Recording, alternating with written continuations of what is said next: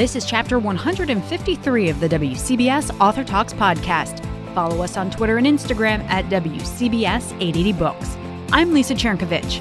This week, we hit the road with National Geographic, whose new book is packed with some incredible ideas for a great summer car trip.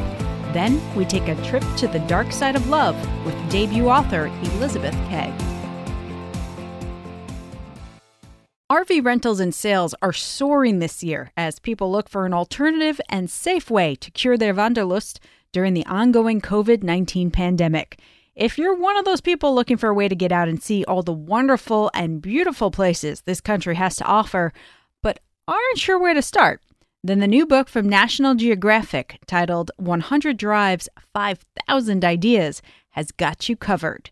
I recently chatted with author Joe Yogerst about hitting the road. In your introduction to 100 Drives 5,000 Ideas, you write that road trips have really been a part of American history, the American consciousness for a long time. What is it about hitting the open road that makes it a perpetual summer vacation favorite? I think it's um, a combination of the known and the unknown, which sounds a little a little crazy, but um, for me at least, um, you always have a destination, or you normally have a destination that you're pointed to. But it's the unexpected things that you run into along the way that really make that that road trip special. And for me, it's um, the excitement of getting into a car and driving myself somewhere far exceeds the excitement of getting on a plane or a bus or a train or even a ship and going somewhere. I'm I just love jumping in the car and taking off and seeing what I find along the way and I think a lot of Americans feel the same. Have you driven every mile of the 100 drives in this book? Not every mile, but I've driven a portion of at least every trip. It would have been impossible, given the time frame I was given a year to write this book, to drive every single mile. So uh, basically, it was a combination of things I had driven in the past, especially recently for the, the first two books in the series, and then trying to undertake as many of these drives as I hadn't taken before. And an example of that is Route 66 from Chicago to LA. I have never driven it straight through, but I have driven portions of it in every state except for that little corner of Kansas that it cuts across. But every other state, I have driven, purposely driven parts of Route 66 just to explore what was on that, that famous roadway. I think when people think of the great American road trip, that is the one drive that pops into their heads. But there are really so many other options out there, and it doesn't matter what your interest is. It seems like you'd find a drive that that kind of dovetails with what you you like to do. Yeah, that's what we tried to do with this book. Um, there are some that are are very historically based. There's a drive that has to do with Civil War battlefields in the Mid Atlantic states. There's the Revolutionary Road that runs from Boston to Yorktown in, in Virginia. That's all about the Revolutionary War. There are two different War of 1812 drives, one in, um, one in the U.S. and, and, and one in the United States, um, which I which is from basically the, called the Star Spangled Banner Drive because that's what our national anthem comes from, the War of 1812. Some are music based. Um, I have a music based um, drive that uh, runs from Memphis to New Orleans down the Mississippi Valley. And there's another one in the Appalachians and another one in the Ozarks. Um, and there's some that are very good for families, like the uh, Jurassic Drive, which is a dinosaur and archae- kind of a paleontology themed drive from Alberta in Canada to uh, Colorado. So I really think there's something for everyone. You know, there's even three drives are in in Hawaii which um, have a lot to do with not just Hawaiian heritage, but also great beaches and great places to scuba and snorkel and volcanoes and things like that. So there really, I think, is something for everyone in this book in terms of uh, road trips. We should note that the book isn't just a map and here you go. You include places of interest to stop, places to eat. Why did you feel was important to really give people this all-encompassing kind of like one one-stop shopping for a road trip?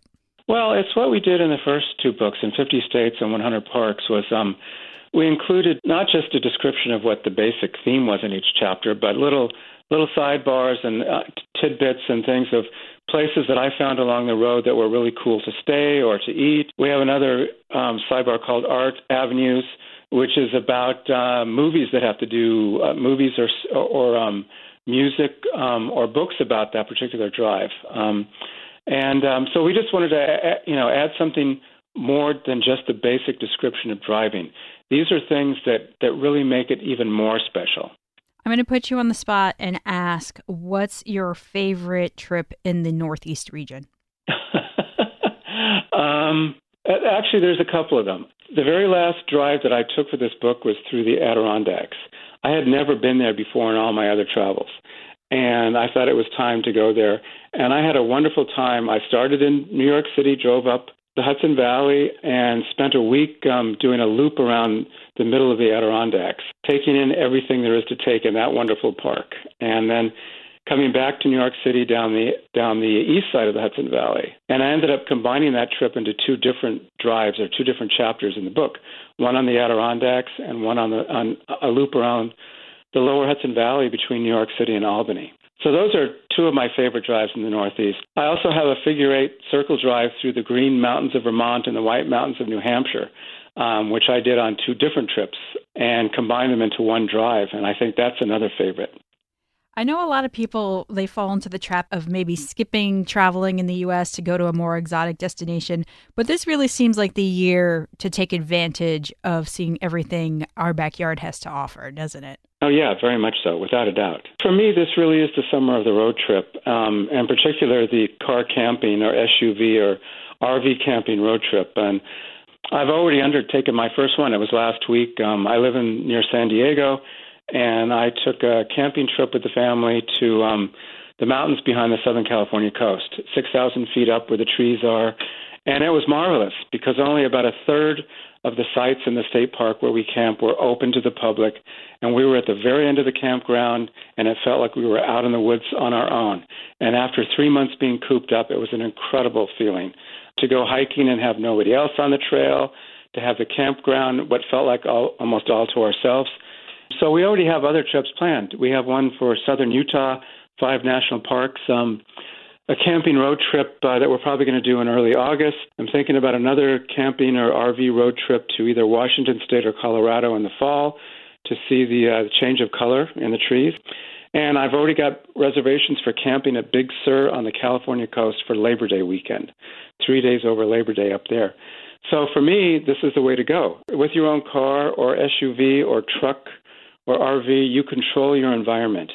You don't have to trust the airlines or the hotel groups to make sure everything is clean for you. It is up to you to do it with your own vehicle. It's totally on your control, especially if you're camping. If people don't have their own camper or an RV or they can't get their hands on one, it's still possible to do some of these trips, right? Very much so. Yeah, you don't have to to to invest in buying or renting an RV uh, you know, a Winnebago or, or one of these $150,000 Mercedes tricked out, you know, camper vans. Um, you can do it relatively cheaply. There's 8,000 state parks across the country. You know, there's 60 some national parks, a lot of which are either not open yet or they're going to be full as soon as they are open. But with 8,000 state parks out there, somewhere out there is a campground for you. I have to tell you, between your new book, 100 Drives, 5,000 Ideas, and the previous two, which covered national parks and the 50 states themselves, if people can't find a trip they want to take between these three books from National Geographic, then I don't know what to tell them. Yeah, either do I. Joe Yogerst, thank you for spending some time today and talking to us about these great books and happy travels. Oh, thanks very much. You too. Stay safe. Odds are you've told a little white lie to a friend or a family member. That new haircut looks great. Those pants fit you perfectly. Sorry, I have to ditch our plans because I'm not feeling well. The majority of those, not really a big deal. But what happens when the lies start to get bigger and more dangerous? Author Elizabeth Kay explores that in her debut thriller, Seven Lies. I got the chance to speak with her about this week's summer read pick. It's a novel about female friendship. It's about Jane and Marnie, who have known each other since they were 11 years old. And it is the seven lies that Jane tells to Marnie and about the catastrophic effects of those seven lies. And we know from the very beginning that one of their husbands will not survive the full length of the novel. And then there are other dark, dark elements that come into play too. Did you have all each of those seven lies plotted out before you started writing, or did they come to you as you started getting more into writing the story? I think at the beginning I had an idea where it started, the midpoint and the end. And I think I wrote maybe 10, 15,000 words from that point, And then I thought, hang on, I need to sit down and plot it out properly. So I started with a very, very loose outline and paused and did something a little bit more detailed partway through. I think there are a lot of people who may think, oh, you know, in a friendship, I would never lie. But it, I think a lot of people may have may be guilty of the first lie in the book, which I'm not really giving anything away. It's telling a friend that you like their partner when you really don't. Yeah, I mean, I think if you say you don't lie, that's probably probably a lie. I think we're all guilty of of these little white lies that feel very innocent and, and are in a way innocent at the beginning. The problem, of course, is that we know that lies breed lies, and once you start, it becomes harder and harder to stop. Right, and in Jane's case, as for the rest of those lies, have you have you met anyone who's maybe gotten a little further past lie number one? So I've really enjoyed talking to people about the lies, and it's been one of my favourite bits so far because it published in the UK a couple of months ago. People saying to me, "Oh, I would definitely tell lies three and four, but five is a lie too far," or people saying, "No, I would not. I would only tell one. I wouldn't go any further." No one so far has said they'd tell the seventh lie, which I'm relieved about. But there's definitely we have a different moral compass. I think different people feel very differently. Having just wrapped up the book, I'm relieved to hear that as well. oh, good. Do you think friends Uh, should always tell each other the truth? Oh, I don't. Probably not, to be honest. I think if someone's had a bad haircut, for example, you should definitely lie and say it looks fine and that they're worrying about nothing. There are definitely lies that are okay to tell. You hope, I suppose, that in a close friendship, you're not telling lies about big, important things. But I think the little ones, oh, it'd be too hard to have a friendship. You'd be on tenterhooks all the time, trying to do the right thing if you were being honest every step of the way. You mentioned the book is about female friendship, and there's this interesting sort of theme that weaves its way through the narrative is is romantic love really greater than that female that strong female friendship or is that something we're told that we're told and, and thus we believe it? I think it's something we are told and we believe it because that's kind of a fairy tale story isn't it? You meet the perfect partner and you get married or whatever and you live happily ever after. And actually i think in in some cases, it can be female friendships that provide real structure and real support and are really pivotal to our lives. I think it it kind of diminishes them to focus everything on a romantic relationship. I think particularly between women, friendship can be incredibly important. The other side to the to the story is there's an immense amount of grief in the book and especially for for Jane and you know she she ends up becoming super attached to the people who are very close in her life. Why did you want to explore how grief can some push some people over the edge? I think i've been very fortunate that i haven't experienced the death of anybody very close to me except elderly relatives but there have been a few instances over the last five years where people friends not not close family members but friends and people who i've loved have died and i I find grief can be so overwhelming and the thought of grief upon grief upon grief just fascinated me in terms of how you could push through that because even even small grief and single grief can feel just unbearable. The thought of a whole lot of that happening to one person, I just well, I wanted to kind of explore for myself what that might do to a person. And it's crazy too, considering how how much Jane has gone through. That you know, you would think that she'd be that one person who wouldn't want to see anyone else suffer the way she has. Mm, yeah, that makes sense. I think for me, for me, I think every time I've lost someone, in, whether it's through grief or through the end of a friendship or the end of a relationship, I find myself becoming clingy, I think, with the other people in my life who matter. And I think Jane experiences that on a very big scale. She's, as she loses people, she clings even more tightly to people who remain. As a survivor, you almost get this kind of separation anxiety. Mm, absolutely. This kind of fear of it happening again and again. I also heard that uh, a song from a Broadway musical inspired your story. I had been working on a different novel for years actually, and I had been going round and round trying to make it better. And characters always felt like they weren't working, and it was really boring in parts. And I never, I never really felt like it was a very good book. But I had read, and I knew that part of trying to be a writer was persevering and not giving up. And I think I was. It made me very determined to try and make that story a good story. And when I was in New York for my husband's birthday, uh, we saw the musical Waitress, and there's a song in it called Take It From an Old Man, which is about one of the characters encouraging one of the other just to give it a shot, try again, do your best. You know, what's the worst that can happen? And after that, I left thinking, right, I need to try a different story. I need to just accept that that one hasn't worked for whatever reason and and have a go at something new. And that was, I started this and I had finished a first draft in about six months and then worked with editors on Seven Lies after that. But it was so refreshing to write something and to be really enjoying it again after several years of kind of raking through something that never felt great. The the friendship between Jane and Marnie, do you have a really close childhood friendship that has persisted into adulthood? Yeah, I actually have quite a few of my closest female friends I've known since childhood. My very best friend, I have no memory really of a time before I knew her. We were our parents were friends when we were children, then we went to primary school, secondary school.